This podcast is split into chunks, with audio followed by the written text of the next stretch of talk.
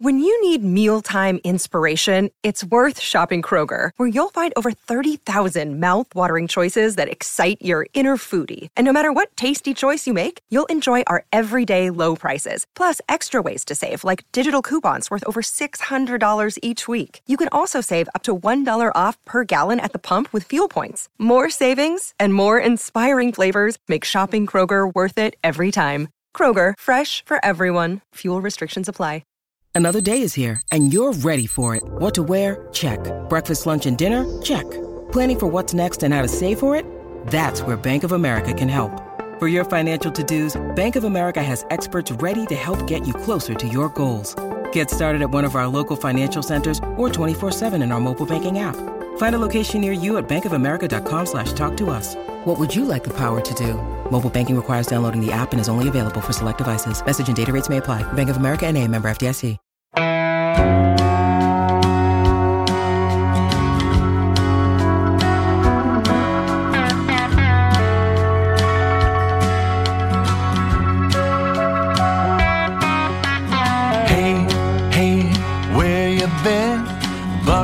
Talk is about to begin.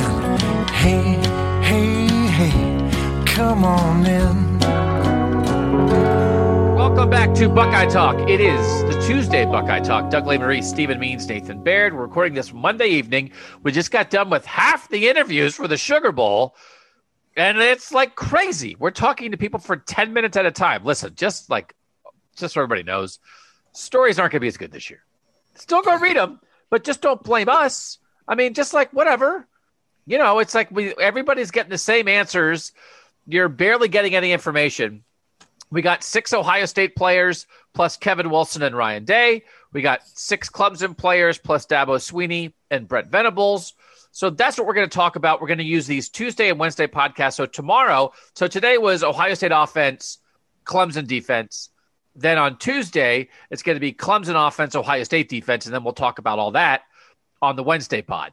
So this is the Tuesday morning pod, and I I just wrote down some things that I wanted to bring up, and we'll talk about it. And if you want to get, be a tech subscriber, you would already know a bunch of the stuff that we think about this because you would have gotten the text at 614 350 3315. Nathan, off the top, a couple Ohio State players talked about this. We've sort of talked about this along the way.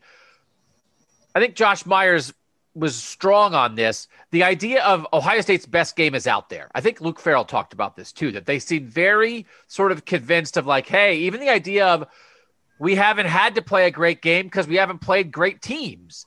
That they sort of admitted to like playing down to competition, or maybe even that would explain how the Indiana game goes from a blowout to a one score game. And that, like, hey, now it's Clemson. Now we know we need 60 minutes or we're dead.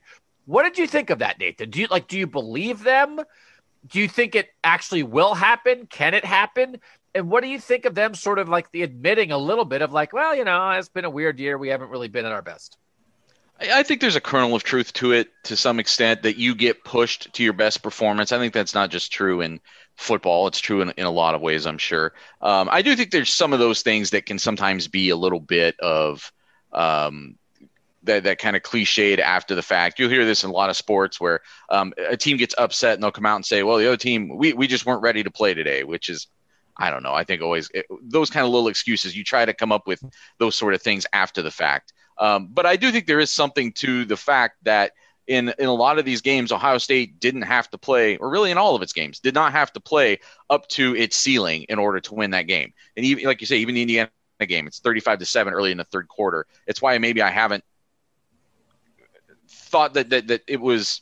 Um, that they were that it wasn't like they were close to losing that game really at any point. Indiana never even came back and tied the game. So um, well, they were a drive. Indiana had the ball down one score. I barely even crossed midfield with it at that point. I mean, I, I, I yes, I but it wasn't like if the other team has the ball and if they score, if your defensive back falls down and they complete one pass, the game is tied. That's close. Especially oh, when you're talking about close, a, it, an offense that has been getting big plays the entire game. They were a normal drive at that point away from tying it. But I guess what I was saying point. was I haven't completely put it in this like in the in the category of like amazing things that Indiana did this year, coming back from 35 to seven to still lose a game. Anyway, Um, all I'm saying is I, I think there is a, a, kernel of truth to it that that that you can be pushed to your best performance, but I think Ohio State obviously will be. I think they're. It's not just coach speak to say they're going to have to play their best game to beat a team like Clemson because this is the best, most complete team they've played by far this season. Is that what you're expecting all... as you analyze this game, Nathan? Real quick, are you expecting that we that Ohio State will play better than they have all year? As you make your prediction, which we will do on the Thursday pod, is that going to factor into it? You are expecting that, or no? I don't know if I'm expecting it. Okay. All right, Stephen, go ahead.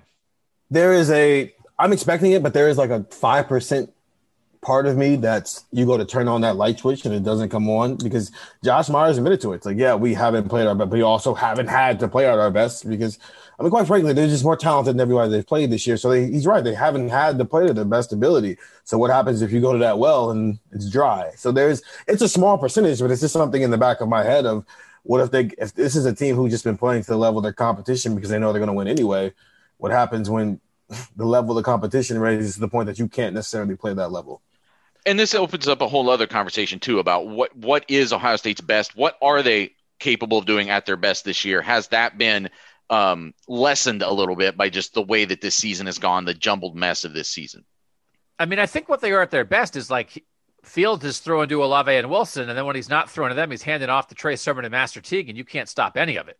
Like mm-hmm. that's what it, the the best looks like. That I don't want to spend too much time on this because this is kind of one of these sports topics. I'm not even sure why I started with this. I just thought it was kind of weird how they said it because what I have sort of felt from Ohio State is not like playing down to level of competition. It's just been like it's a wacky season. You you you started off pretty well for the first three games, and then you went canceled game, game, canceled game, game, canceled game, game, and like you got all out of sorts and stuff. That's that to me is why they're out of sorts, not because like because Rutgers stinks and they didn't play well in the second half against Rutgers because they played down to Rutgers. I don't know. I don't know. All right, screw it. I'm going to delete that whole thing. I hate that kind of kind of conversation.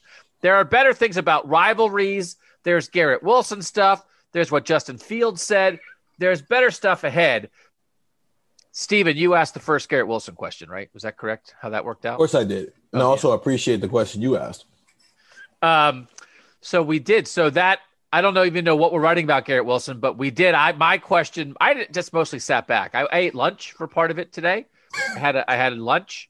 What did I had? I had a McChicken, and I turned my camera off at least because you're in the Zoom and there's like 70 people. There are like 90 people in the Zoom at one point, I think, because that's you know it's national people and Clemson people and Ohio State people. By the way, like when Clemson was talking, there were 4,000 Ohio State reporters in it.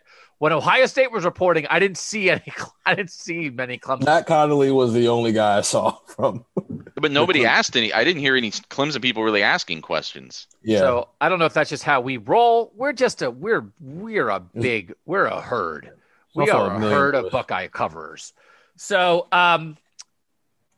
So yeah, it was just like it was wild. It was all over the place, but Stephen asked the first Garrett Wilson question. I ate my McChicken, and then I asked Garrett Wilson if he has the picture from the Fiesta Bowl of where he is parallel to the ground above the Clemson defender catching that ball in the first quarter. I said, How many photos of that do you have in your apartment? He said, One, but it's in a good spot. I said, How big is it? And he said, Life size, basically. So now, this, see what this has done, this has cracked the door on Stephen Means going to Garrett yeah. Wilson's apartment next year. It is. Jerry, yeah. hey Jerry, Stephen just wants to go to write about the fo- about the poster. That's all, but he's got to see the poster in person. Yep. So Stephen, you're welcome. This I think is underrated. I feel like I've underrated it. I think maybe we've underrated it. What Garrett Wilson was talking about. He was talking about the Big Ten championship game being frustrated with how he played.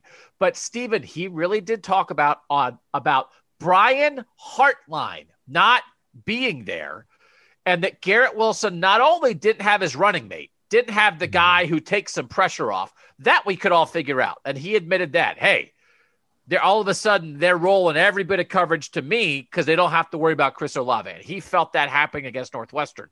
But then also beyond that, when he goes to the bench, Brian Hartline's not there to talk it out with him. Mm-hmm. And he was very strong on that, I thought, Stephen. And to me, it's like, all right, well, Chris Olave will be back.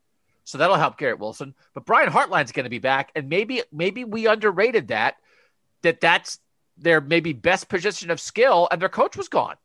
Yeah, I think that's more important than obviously what Olave does on the field is what he does, and that speaks for itself. But Hartline also not being there is a bigger piece of that pie that's not getting talked about. And the reason why is uh, that game with Olave being out was going, as I phrased the question, was going to be our first chance to see what 2021 was going to look like. With Garrett being the main guy and everybody scheming for him, and that means Julian Fleming and all these other wide receivers have to get involved a little bit. Um, Doc Smith-Njigba didn't play either, so that probably didn't help things. But when you're getting frustrated as a receiver and you need a coach to kind of coach you up a little bit and some different things that you can do to get open, or maybe catch a ball like the one-handed interception that uh, Northwestern got in the end zone during that game, there's nobody to talk to. So he almost went through what Justin Fields went through against Michigan State, except against a better opponent on a bigger stage, where you go back to the sideline and there's nobody for you to kind of, you know, and kind of go to to help you improve the, your play there because they needed Garrett Wilson and they weren't able to rely on Garrett Wilson because your running mates sat there, but also you're missing your coach. And so it was honest, and I that was a type of conver- uh, that was an answer that would have made me go if this were a normal year. Okay, let's go talk to Justin Fields about not having a position coach at a game. Okay, let's go talk to Brian Hartline about maybe what he was thinking and kind of what he was going through his head as he's watching Garrett Wilson go through this. Like this would have been a great question to kind of bounce around things. And even if I didn't write it for before a playoff game, this is a great uh, off-season story to write leading into what next year is going to be like for him. Like, tell me specifically, take mm-hmm. me through a sideline conversation. You come off the field. This just happened do you go right to your coach? How long do you talk to him? Do you talk for 15 seconds? Do you talk for three minutes? Are you looking at the iPad and getting breaking down the film? Are you talking about, you know, your release off the line? Are you talking about the kind of coverage they're rolling towards you? Take me exactly how many times do Brian Hartline and Garrett Wilson talk on the sideline? Is Hartline coming to him? Is he going to Hartline? How much is Garrett suggesting stuff? Like exactly how it happens. Because really, Garrett Wilson really was very honest about how he missed it. So, Nathan, that part of it and we'll get to Justin next. But uh, okay, Olave's gone. Wilson's thrown off by missing Olave and by missing Brian Hartline. The passing game just like is not there. It's already a pretty good Northwestern defense, but Clemson's going to be better. I mean, that's the one thing about this is like Northwestern is a good team. Northwestern does not have great talent. As much as they have Greg Newsome, who then didn't, was hurt most of that game, and Brandon Joseph and guys, the, the Clemson talent is just next level. But that to me is like a it's like an optimistic thing for Ohio State fans that if you thought, okay, the passing game was out of sync against Northwestern, it's not just one thing, it's like multiple things there. And all of them should be fixed by Friday.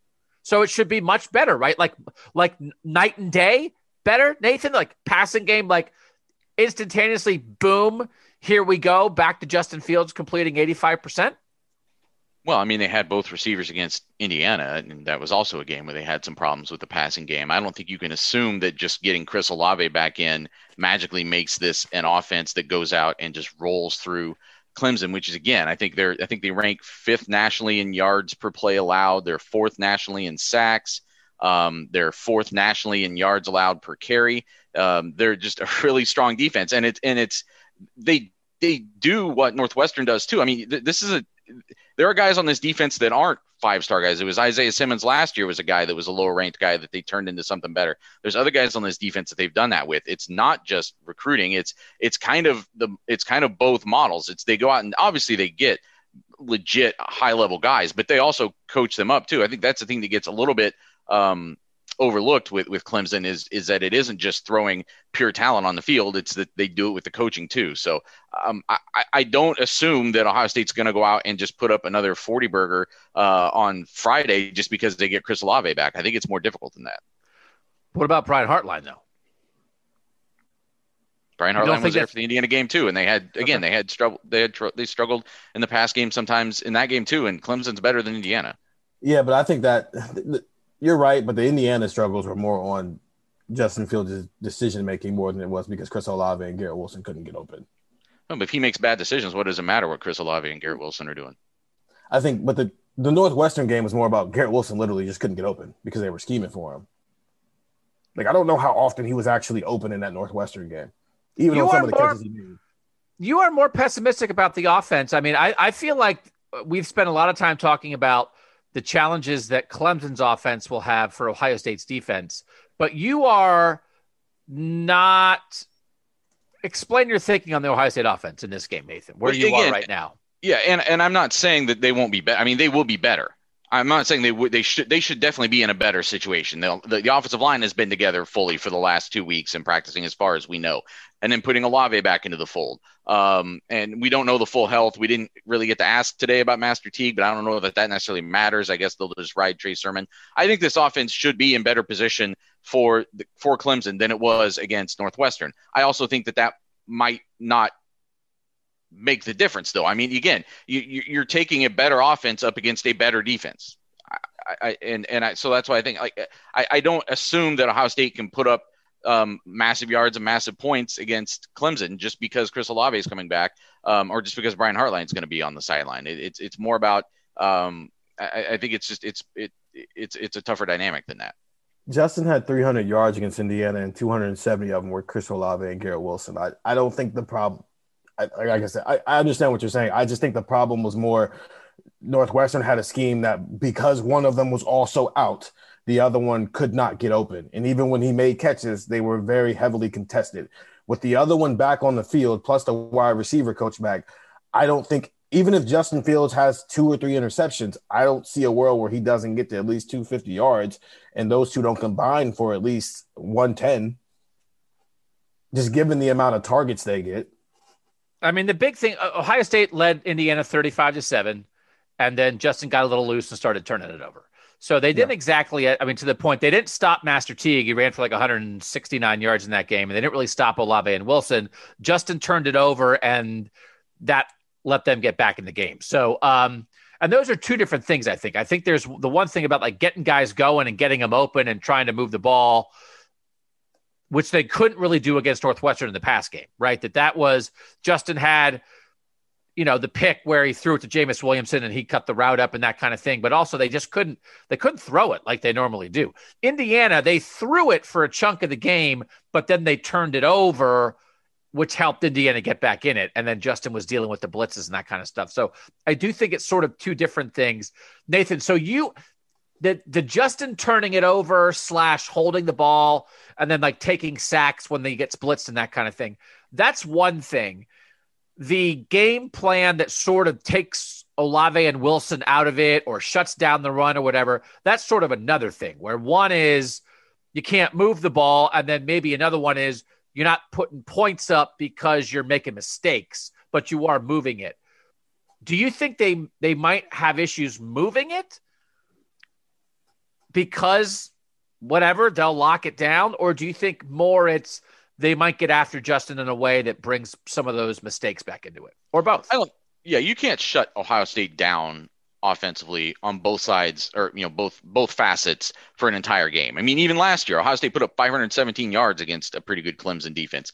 It was just the failures in the red zone that kept them from the, the points they should have had in that game and possibly winning that game. So I, I think they're going to move the ball. And again, I don't. I'm not saying that they won't, that they can't get into a high scoring game. I'm just saying that just throwing Olave back into it is not the solution alone. That it's it's it's much more about execution than just putting another piece of the puzzle back out on the field. I don't agree with that. I think it's easier to execute when they're both on the field because you're not taking away both of them. but i guess You the might take question away is one, but when have they not moved it when they've had their guys is the question have they have they not moved it when they've had their guys put it this way: Well, I before mean, the they were up, they were up game, 35 to seven against Indiana and didn't score the rest of the game. that's because, their Because Justin turned it over. throwing Interceptions. The- the- Threw all three of those last after that. He threw all three of those after they were up 35 to seven. He was turning the ball over early in the game too. uh he threw yeah he had one early two of them were after and they missed Yeah. a field goal after that that counted as not scoring The point So- is, uh, before that Northwestern game, Garrett Wilson had all 100 yards in all but one game, and Chris Olave's had 100 yards in all but one game. So the point, if one of them is not on the field, it's easier to take away the other one because you just scheme up for them. If they're both on the field, you can try to take away one of them, and that just means the other one's probably going off on the other side of the field or in the slot or outside, depending on which one you're taking away. So I don't think there's not going to be a problem moving the ball. The problem is do drives get stagnated all of a sudden because get stopped all of a sudden because Justin Fields is throwing turnovers. It's it's throwing interceptions. It has nothing to do with their ability to move the ball. It's just okay. Did you just have a 40 yard completion, but then Justin do a turnover, do an interception? Excuse me. And then did you have a drive that was going 80 yards, and then Justin Fields threw an interception in the red zone? That's more of the that was the issue. The not the interceptions, but the, the fact of a drive getting stagnated by one play was the issue. It wasn't that they couldn't move the ball; is that they got to a certain point and everything halted. But the drive in itself was usually we get quality. It. We get it. You get it. You're sounding like me now. You're saying the same thing over and over again. Yeah, that's my, that's my jam. Um, and after they got, they got up 35, after they got to 35 against Indiana, after that they had two picks, they had a missed field goal, and they had the possession where they went for it on fourth and one and didn't get it at like the seven yard line. So they were moving it. They didn't stop moving it. They stopped scoring because of a lot of other factors. All right, we're going to take a quick break. Come back. We have Justin Fields talking about how he feels. And we have Brent Venable, sign stealer, next on Buckeye Talk. All right, let's talk about the sign stealing first. I'm a dope. I I I don't know. I, I didn't know this was like a huge thing. And then it was like Pat Forde. Go read the Pat Forde story. It's really good. You read it, Nathan? Steven, you I- read it? I I've read it yes. back when it first posted months ago, Yeah. or I guess early November. I skimmed, and then today I kind of skimmed back through it because I made I wrote a post about it. So I would, I just would recommend it to anybody. It's very informative because it's about Brent Venables, the Clemson defensive coordinator, and how good Clemson is at stealing signs, and which means stealing the offensive signals and knowing the play that's coming. And the this the headline is "Follow the signs: How Clemson football mastered the totally legal art of signal stealing." And the most interesting part of this for Ohio State fans is at the end of the story where the conversation is about how Ohio State moved the ball so well against Clemson last year. And this is what Pat Forde writes. And I want you to go read Pat's story because it's just really well done. In Ohio State's first five possessions in the Fiesta Bowl last year, it produced four scoring drives and 290 offensive yards on 35 snaps. That's an average of 8.29 yards per play. The next eight possessions led to one scoring drive 243 total yards and 4.86 yards per play. Did Venables support staff crack the Buckeyes play calling code during the game? A couple of staffers at other schools suggested it.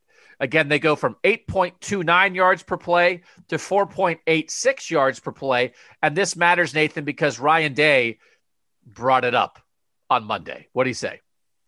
Um, well, it was he had already answered one question, kind of you know complimenting Clemson's defense for you know how disruptive it is and, and things like that, and um, then he was asked kind of a follow up question uh, along the same lines. I'm trying to get the exact quote here. Um, um, said um, asked about Brent Venables, the, the defensive coordinator, and said, "Yeah, I mean he's one of the best defensive coordinators in college football, and he does a great job calling the game. Seems to always know exactly what the other team is doing in terms of the plays that they're running each play, and seems to call the right defense into that play a lot.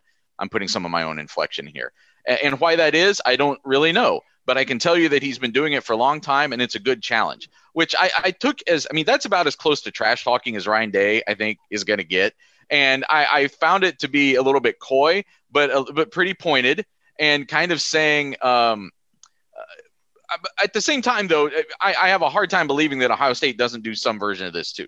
I think this is just it's widespread in college football. Like it's widespread in all sports. Like if somebody's telegraphing their signals, that's why every team has multiple guys out there doing the crazy semaphore weird stuff and the different colored hats and stuff. It's it's to mix up your signals because they know everybody does it. If you want to do inflection, by the way, you say, "I don't know how Brent Venables." I wasn't- he he seems to always. That's not it. You didn't do inflection. What's- what's Your crazy voice is- barely modulated. Yeah, All right. you were very calm saying that. I still feel like you were a lot more animated than Ryan Day was when he actually said the quote. okay. What did okay? So I'm a, I'm dense. Did everybody immediately? Because I was talking to somebody else who caught the shade, and I was like, "What? What shade?" I did not catch the shade at all. I was like, "Oh yeah, Brent Venables. He knows what's up." Did you guys both caught the shade in the moment? Yeah.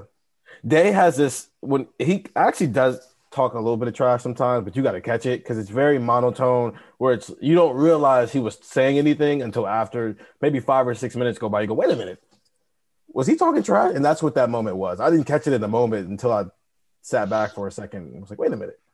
So this is not a Houston Astros garbage can lid situation. As the, No. as Pat Forde story says, it's all Right. legal, and it's almost one of those things of like it, to me, it's almost like reverse trash talking. It's like, hey, yeah, you think you're so cool, you figured out everything we wanted to do, you jerk. Like Right. what? It's like what is the what is like the what is the burn? I'm like, hey, you, you're smarter than us.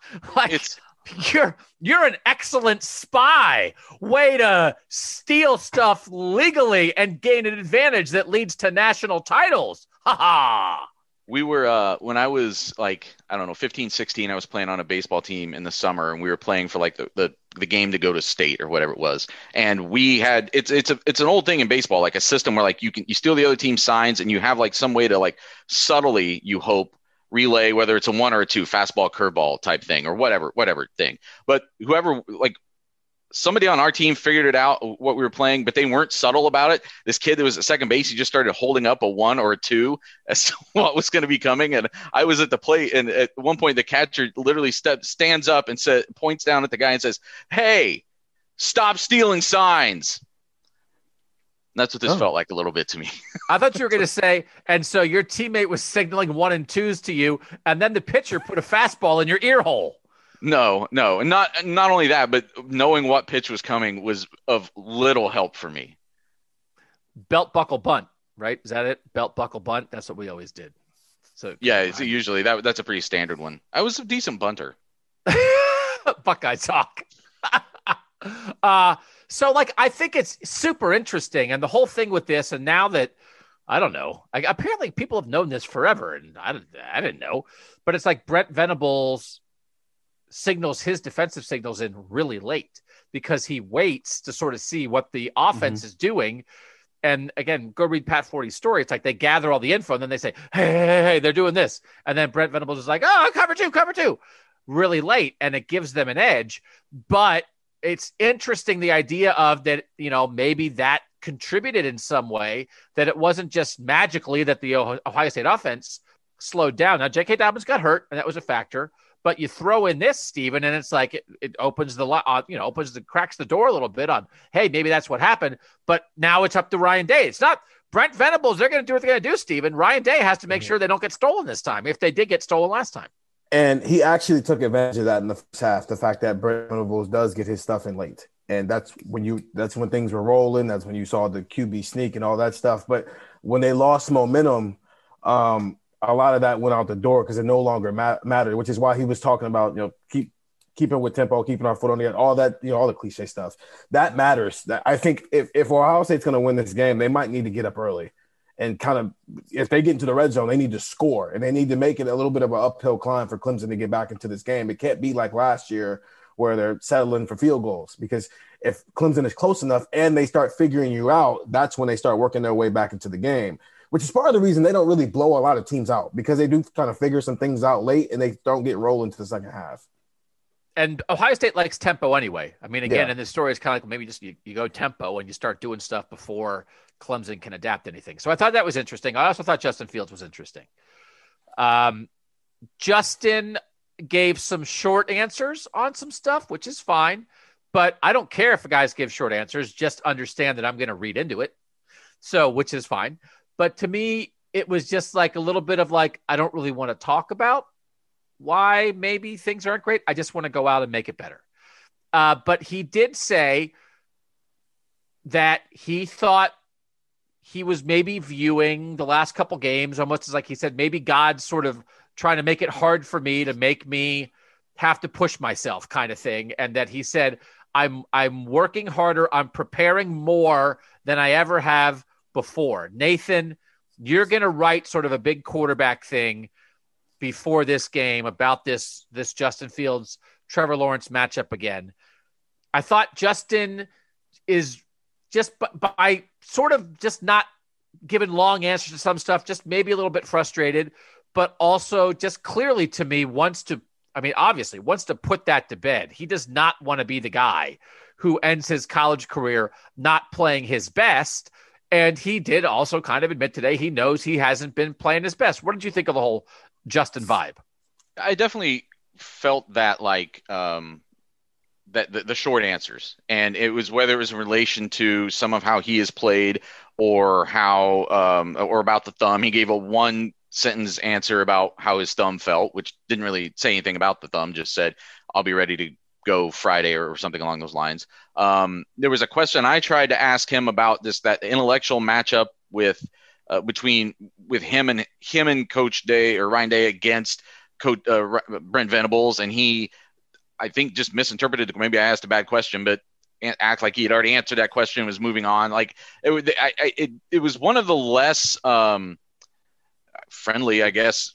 Not that he was like he wasn't being a jerk. I just felt like he, he wasn't really feeling it today. And I think you're right. I, the, the vibe I did get was that I think he's he's had time to sit around a lot of this second half of the season and think about two of the three games he's played have been poor games, at least by his standard, certainly poor games. So I think he that is I think the underlying vibe there is a, uh, a kid who is a guy who is ready to get out on the field and kind of reverse the trajectory that this has taken on him the last month. I think it's that, but then I also think that he kind of came into this thinking that he might get a bunch of questions about his thumb and about Trevor. And I think he's sick of answering questions about injuries and about Trevor. Because if you remember last year, when we got to talk to like the premier players the first day, it was a bunch of questions on which brace are you going to wear, what percentage is your knee is like, and he was answering them freely. And then the next time we talked to him, it was very clear that everybody told him to stop talking about his knee. As a matter of fact, he went on the Big Ten Network and said, "Yeah, I'm not supposed to be answering questions about my knee anymore. So can we move forward?" So I think he kind of came in with that mindset. I don't want to talk about a thumb injury, whether it's severe or not, but then also I'm not in the mood to answer questions about Trevor. And I think he thought both of those would be the story of the day. Which, by the way, so both and Ryan Day was dismissive about the thumb too. Mm-hmm. Listen, I'm just I'm not trying to freak anybody out. The fact that they did that last year and that like they weren't saying anything and like they didn't say anything, and then Justin's like walking with you know doing the band thing before the Michigan game in a knee brace, and it's like, and then we get to Justin like this year, and you guys, I mean, when we're doing like the hey, the regrets, it's like, oh yeah, my knee was really quite in bad shape last year. Like I couldn't yeah. be myself at all. And it's like, okay, well, you didn't, nobody was really saying, you know, like uh, it makes me that's in my head a little bit about the thumb, to be honest. About like they're like, oh, I'll be fine. Like both their answers were basically like, oh, I'll be fine. And they weren't exactly the most forthcoming about the knee a year ago, and the knee was an issue. And so I'm not saying the thumb's going to be an issue, but I'm saying that's in my head. Now they might have just said, ah, oh, "I'll be fine." because it's going to be fine. But sometimes I think, well, if it was fine, they'd say, oh, you know what? We were a little bit worried about it. Then we got in, we got the x ray, we saw that it was fine. He's been just doing a couple exercises to strengthen it. We've been a little bit careful, but we really like how it's coming along. And we feel really good about where it is. We have great trainers. Justin's working on it. He puts ice on it afterward. He's doing a little stim or whatever. Like, Am I wrong? Like, if it was okay, you can give a big long answer about how it's okay. And mm when you mm-hmm. say, that's fine, makes me think, like, is it? See, that's inflection, Nathan. Is it? And I'm trying, I'm not trying to freak people out. But what do you think, Nathan? Well, and we should say real quick that Chris Olave was asked about how Justin Fields looked, and he said he's looked fine in practice for the past week. So, um, or Garrett Wilson, I'm sorry, not, not Olave. Garrett Wilson was asked. So, um, that that was a, a, little bit more of a direct answer about how he has how he has performed. But yeah, I, I, hear exactly what you're saying. And and again, this is we're only basing this off of what they themselves said after the game or immediately after the game, or what Justin Fields, I guess, more to the point, said immediately after the game. Ryan Day didn't get really um, descriptive about it, but I mean, Justin Fields is the one who went on national TV and said he might have to get an X-ray. Said called it a sprained thumb said that it was killing him. That was his words. I mean, he was talking about like basically like being in agony. Said he couldn't throw the ball. Said he like literally went to his coach and said, I can't throw. So after all of that, like that's everything we're basing this on. That's the only information we're asking for is like, what's an update uh, since the last time we talked to you when you said your thumb was killing you and you couldn't throw the ball and you might have to get an x-ray. This isn't the media making something up. Now, is it going to maybe get ridiculous as this always does where we're going to have like you know uh, telescopes trying to see his thumb as he walks into the uh, to the superdome on friday uh, probably but uh, that's just part of it what this boils down to is that justin's got to stop being so honest every time he talks to us and they wouldn't be in this problem well, it still would be the problem. I mean, the problem, well, then we'd, well, we, we wouldn't, we wouldn't have known about the thumb and he not said it on national television. That's why everybody would have looked up we went back and looked at the video. Had he not said a single word about the thumb, then we'd have just been. If he walked in with a thumb brace on for the uh, college football playoff, we'd just been wondering why he's wearing a brace. Well, he wore a brace during the game, so that's why he yeah. was asked about yeah. it. He had a brace on, so he could have said like, "Ah, it's no big deal." Okay, I didn't see that. But yet. the other So- reason they might brush past it too is, I mean, how bad do you think that thumb would have to be for Justin Fields not to play? I mean, he's playing. No, in the but game. it's not about So- uh, obviously, but it's not about not playing. I, I, nobody has It's a question about who's going to play. the ball. Right. It's Yeah. about are you 80%? Are you 60%? Are you 98%? Every- Nobody's 100% at the end of the year. You're 92%? You're 73%? Can you not throw a deep ball? Can you not throw that out to the far side of the field? Do you not want to throw down the middle because you can't? You're not sure that you have the accuracy that you normally have, so you take some stuff off the route. I, I don't know. That's all I'm saying, and I don't expect them to answer it. But I also just don't. I'm not going to necessarily take their answers at face value because. But you know, great. So all I did was freak everybody out and provide no information. Buckeye talk. No, Uh, no, no. It, you're, you're, it's, it's definitely a, a topic worth bringing up and topic worth monitoring later this week. I mean, we're going to get to talk to people again, but I don't think they're going to be more forthcoming. All right, last quick break, and we'll come back talking about whether this is a rivalry, which was brought up several times on both sides on Monday. And I found the answers slightly interesting, even though the question's kind of silly. We'll be right back on Buckeye Talk. All right, back on Buckeye Talk. Is there anything? So uh, I have this rivalry stuff. Is there anything else that you guys heard on Monday that you want to talk about? You know, we talked about James Skalski, the Clemson linebacker. He's a good player. Talked to Trey Sermon. He was kind of not, you know, Trace coming off the greatest rushing game ever, wasn't particularly, you know, didn't let us in a lot about how he's feeling, just thinks they'll run the ball. You know, um, Wyatt Davis, I thought was pretty good about like he feels like, you know, that that they enjoyed kind of getting the run game going. What other than the rivalry, what have we not talked about, Stephen, that that you wanted to talk about on this podcast? I mean, do we want to discuss people getting a chance to ask Dabo questions about the 11 thing and some of his answers about not caring about what Buckeye fans think about and all that stuff? Yeah, we probably should talk about Dabo. Is it possible that I liked him more after I do. t- I do. After today? I, I do. I do. I he. This was the least amount of weasel I've ever seen. He was. It was basically, yeah, I did that. I knew it was coming out. I knew you were going to see it. Oh well, deal with it. So, but I will say a little. So I agree with that. But it also was a little bit to me like this. It's like, hey, listen, I love the taste of seal meat. So yeah, I club baby seals, but I love seal meat. How else am I going to get it? I mean, I'm not going to order it on the black market. So if I if I want seal meat for dinner, I'm going to go out. I'm going to find a delicious baby seal, and I'm going to club it to death. And if you don't like that, I mean, what am I supposed to do? I enjoy. Is it my fault that I like seal meat? I am who I am. It was a little bit like that to me. That like just because you're honest about it doesn't also make it right. But he was like completely just like, whoa, what are you gonna do? So Stephen kind of Stephen likes Dabo. I Respect liked it. him a little bit more. Stephen likes Dabo. Buckeye talk. Nathan, what'd you think of him?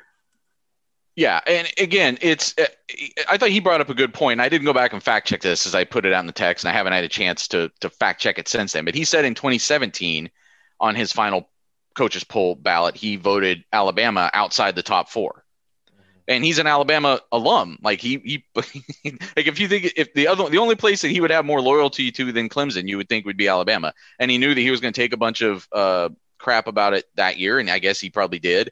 Um, now that's not quite. Now if you vote Alabama fifth and they actually make the playoff, that's different than voting Ohio State eleventh. But uh, you know, again, it's kind of what I wrote today. It's like say what you will about the guy. Um, I, I don't feel that he is. Uh, and and you may even want to call it disingenuous, right? Because if, if the situation reversed, would he have been voting Clemson outside of the top 10 if they had only played six games? Would he have said, I just don't think that's no. right? Right. No, So- of course not. so again, there's there's only so much you can respect here when you think that. But I, I, I do think he's willing. He's not brushing it off. He's sitting there, and in fact, he's he's using it to to give a bunch of. I mean, he talked for like 10, 15 Wow. minutes. It felt like today about Oh, that. my A Lord. long time today. He welcomed all the questions that we wanted to ask about that because it meant nobody else was asking him a question about football. Clemson's coaches give the longest soliloquies I've ever heard in my life when they answer questions. It's a, you kind of zone out because you're like, man, I don't even remember what the question was because they go off on these tangents. But yeah, I respect anybody who's going to live their truth out loud, even if it's bad. Well, No, I don't know if I agree with that. uh, Just saying. Don't do it, but listen, if you're going to do it behind closed doors, do it in somebody's face. And him, this is doing it in somebody's face. This isn't a coach's poll that you're hoping it doesn't come out. No, this is you owning your answers and being cool with it and not really caring what anybody else feels about it. I respect that. Uh, And here's the other thing: say like the this. coaches poll doesn't actually matter. I mean, it, neither of these Of polls not. actually matter, and this is a way to like. He was clearly trying to make a point about the season in general. It wasn't a point about Ohio State. Correct. The point he was trying to make, the point that he was trying to make honestly, the principal point that he was honestly trying to make without hiding it is full of malarkey. But he oh, backs yeah. it up. I So- also just want to say, I also just want to say, we've heard on like since I've been here since last August, all I've heard from Ohio State fans is about the weak schedule that Clemson plays and how they get to walk into the playoff every year. So if you're telling me if the situation were reversed, if Ohio State hadn't played a full season and Clemson had only played six to this point, that there wouldn't be Ohio State fans grumbling about the easy path that Clemson had to the playoff. For sure. But I also don't think Ryan Day would vote of them 11th. No, I don't. I, I'm not talking about Ryan Day, but I'm just talking about we're talking about No, I We're know. talking Fans about can fans. do what they We're We're talking about but fans versus a coach. Yeah. Yeah, That's not the same. This is a coach doing it. Yeah, this is a, a fan's viewpoint is a fan. They're allowed to be, you know, ridiculous with their with their thought process. This is a coach we're talking about. But I do so, and then the other thing that did come up in regards to this is Garrett Wilson said, like every every Ohio State guy asked about it was like, yeah, we know, and Garrett Wilson said it adds fuel to the fire. So I wrote the big thing at the time. This is like crazy bulletin board material, Stephen. It's clearly being used as bulletin board material by Ohio State, correct? I mean, yeah, I mean, we all saw the, the video that got posted online, but yes, uh, everything that what that was the video? does- I didn't see the video. Oh. what was the video? of Demario. no. The- We the saw video- that. Oh, That no, didn't that's anything not. to do with That's not it. That's Dabo. different. That's not. That's not eleventh in the poll. That's just Ryan Day talking to his team. Yeah, no. What I'm saying is, like, if that's what, if that's just Ryan Day talking to his team, imagine what the players talk about amongst themselves when they see Dabo do something like this or say anything that might even relate to Ohio State any- anyway. That was the point I'm making. No, but coaches talk. I don't. You're the athlete. I didn't think that was anything. The Demario thing of like saying your coach gets up and rips your future opponent and says we're going to kick their butts. Doesn't every coach in every locker room in America do that? Yes, what I'm saying is, if you know, if that's what the normal is, that pretty normal. Imagine what when they're reacting to something another uh, their opponent is saying about them. Okay, so right, but clearly Ryan, right, Nathan? I mean, this was brought up to the players. The players didn't just come across this by themselves. This was brought to their attention and emphasized by the Ohio State staff. Well, I mean, these these guys are on social media and, and everything anyway. I mean, they see stuff as fast. A lot of times, probably see it faster than their coaches would if their coaches wanted to pass them along, stuff like that. Um, but I'm sure that there were people uh, on the staff at Ohio State whose job it was to make sure that all uh, 85 scholarship players and then some were aware of that. Okay, so the last thing I want to talk about is the rivalry. Is there anything else you want to talk about, Nathan? Stephen brought up the Dabo stuff, which was good. We needed to talk about that. Anything else that was on your mind? Um, I, I thought Garrett Wilson gave an interesting answer about the, the short turnaround and how that might actually be beneficial. It's kind of something we were talking about on the, I think the Madness Pod the other day. That it actually that the, the coaches are probably ecstatic, not ecstatic. They they know they're missing out on some of the bowl festivities and all that chummy stuff. But I think there's there there is a benefit possibly for for these teams um, to be able to just focus on football uh, for this shortened period of time, even if it is a shortened period of time. But to be able to fully focus on football, um, get rid of all the bowl distractions, and just try to go win a game as if it's a normal game. I thought he gave um, an interesting answer about that. Is how as an athlete, when you're preparing for the same team for three weeks, it's not necessarily an immersion that happens. It can sometimes just grind on you a little bit, and you can it, you can almost get more distracted that way. I think a team who has gone through what Ohio State's gone through for the last month, I think just going straight through and not having to wait three weeks is probably better for continuity purposes. And, and some of the they've had their moments sitting around. Go ahead, Doug. well, I, and as you're saying, I mean, didn't Josh Myers and some other guys said it feels like they're finally getting like a rhythm to the season a little Yeah. bit. This is the most they've been in rhythm because they, you know, they've they've had three of their last six games canceled. It's like, all right, you got 12 days to prepare for a game that you're definitely going to play. That Stephen, that like they're they're I think maybe in the groove for the first time in a month and a half. Yeah, I mean, part of being an athlete is all routine. And Josh Meyer said it last year. Every single week was the exact same for me, and no week has been the exact same for me this year. Which is, as an athlete, that's probably not good as you're trying to get into a routine and and build on a championship season. And Ohio State hasn't had a chance to do that. So the less time they have between games at this point is probably better. All right. So the question that, uh, that both sides got was basically like, is this a rivalry game? And I thought the answers from Clemson was no, and the answers from Ohio State were yes. Did you guys think that's Nathan? That's how that broke down to you. I'm not surprised by that, but I thought it was clearly different how the two sides answered that question, whether Ohio State Clemson is a rivalry. Yeah, I mean it's it's kind of like I mean, how big of a rivalry is Ohio State Wisconsin? I mean, It's not nearly for a while. Yeah, It, it, it is it is a rivalry of sorts, but it, you don't think of it the same way you think of Michigan or probably even Penn State, um, because for several years now, Wisconsin hasn't beaten Ohio State. It, I think that's a little bit what this reminds me of. It, it's it's the team that you have to play uh, because they're the team that gets sent there on your path to go to the national championship game or, or win it. But until they beat you, I don't think you respect them as a rival um, the way that you do if you're the team that's getting beat. I think I wrote this at one point, but I think there are two types of rivals. There's like your actual historical rival, which is Michigan, who Ohio State is obsessed about beating, and then there's your time period rival, which is this is just a team you constantly keep running into, which Ohio State is also obsessed with in Clemson. So by that standard, it is a rivalry. It's just both of Ohio State's quote unquote rivalries right now are one sided, one in favor of Ohio State and one in, not in favor of Ohio State. But Clemson doesn't see it as it. Right. Clemson does Yeah. not see this as any different than if they were playing Michigan or Penn State Mhm. or USC or Oklahoma. It's a semifinal, and every semifinal is a big deal because you're one game away from playing for the national championship. They do not give two hoots that it's Ohio State. Well, it's because Clemson's time period rival is I was going to say Alabama, but really it's the SEC. I mean, that's that's who they're compared to at all times. They're compared to at the end of the year. Did you go to the playoff and beat the SEC champion? Because the Big Ten champion hasn't proved itself of being uh, at that level yet. So Clemson has a different time period rival. It has one. It's just not Ohio State. And that one's going back and forth. While this one with Ohio State, I mean, they just keep, I mean, they're playing them, they're just beating them. But it's not a rivalry. Right. I'm you agreeing agree- with you. But Yeah, Steve, would you by agree with that, that? That to Clemson, it's not a rivalry? From the no, if I was a Clemson fan, I wouldn't see that as a rivalry. It's just another. But the players that- today, the players today, the players who, I mean, again, fans can say whatever they want, but the players today, I thought were just like dismissive of like, ah, not dismissive of Ohio State, but dismissive of the idea because it's like, I don't know, man. Like it's a semifinal. What do you want me to say? I, it's a big game because it's a semifinal. And the Ohio State guy said, this is what we've wanted. Like, didn't Josh Myers say, like, thank God we're here? And like, Mhm. it wasn't just about being in the semifinal, it was about Clemson. So I just like that's clear. Not that we didn't know it. I thought it was reinforced. What we thought was reinforced. And sometimes the stuff is mumbo jumbo, but I thought the difference was clear today. And I guess the question is, Stephen, does it matter for the game? That one views it as one way, one views it another way. Is it an edge for Ohio State to have a little more that they want to go after? Where for Clemson, it's just another semifinal? Or is it better for Clemson that they're not getting overhyped and they're just trying to win? They don't care who it is. Does it matter for the game? I think both answers are correct because I, for Ohio State, it does mean more for this to have to go through Clemson, just like it meant more to have to go through Bama in 2014.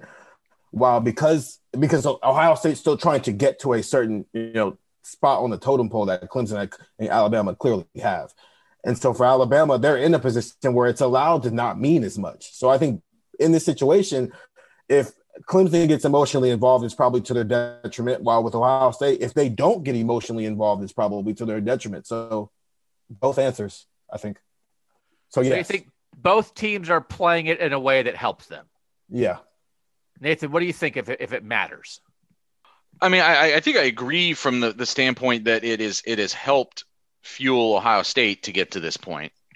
Um, I mean, Clemson, but again, I, I, for Clemson, I think it's more just about you know they haven't won, they didn't win the national championship last year, they didn't beat that SEC champion. James Skalski today was talking about being 0 for 2 in New Orleans, those sort of things. Mainly, they have their own motivations just because they don't have anything to do with Ohio State. I think those are still there for them to, to grasp onto and, and help push them through this week, too. In the playoff era, regular season records in the playoff era since 2014, Alabama is 89 and 8. That's a uh, 0.918 winning percentage. Ohio State is 81 and 8, and that's mostly a factor of Ohio State only playing six games so far this year. That's a, a 0.910 winning percentage. Clemson is 89 and 9. That's a 0.908 winning percentage. No other team in the playoff era has a winning percentage above 814. So that's how far and away these three teams are. Ohio State's winning percentage is actually slightly above Clemson, but in the playoff, Clemson and Alabama both six and three. overall playoff record. Ohio State two and two. So like that, they got the two when they won the two when they won the national championship, and they've lost in the semifinals the two times they've been there since. So it is a reminder that, and again, Clemson's first year in 14, I think they were 10 and three. So it's like a third of their losses were the first year. But that's where they are. The playoff era. That's a good place to draw a line because college football really changed then. That's a good place to draw a line. That's those three teams are so far and above everybody else, but Ohio State is not close when it comes to actually getting it done in the actual playoff. That is our Tuesday Buckeye Talk. On Tuesday, we will talk to Trevor Lawrence. We will talk to Tommy Togiai. We will talk to Shaun Wade. We will talk to Pete Werner. We'll track, talk to Travis Etienne. We'll bring all that to you on the Wednesday morning podcast. And then we will do our picks and preview pod for Thursday. We have to figure out if it's going to be a live Zoom like we did several times during the regular season. It might be on Wednesday night, like a live Zoom with our tech subscribers it might not be. We got to fit our schedules because Thursday morning is when Stephen and Nathan are flying to New Orleans. So they have to be ready for that. We appreciate you guys hanging with us on Buckeye Talk. Try the text at 614 350 3315. Drop the reviews at Apple Podcasts. Read cleveland.com slash OSU. For Stephen Means and Nathan Baird, I'm Doug Lesmerises. And that was Buckeye Talk.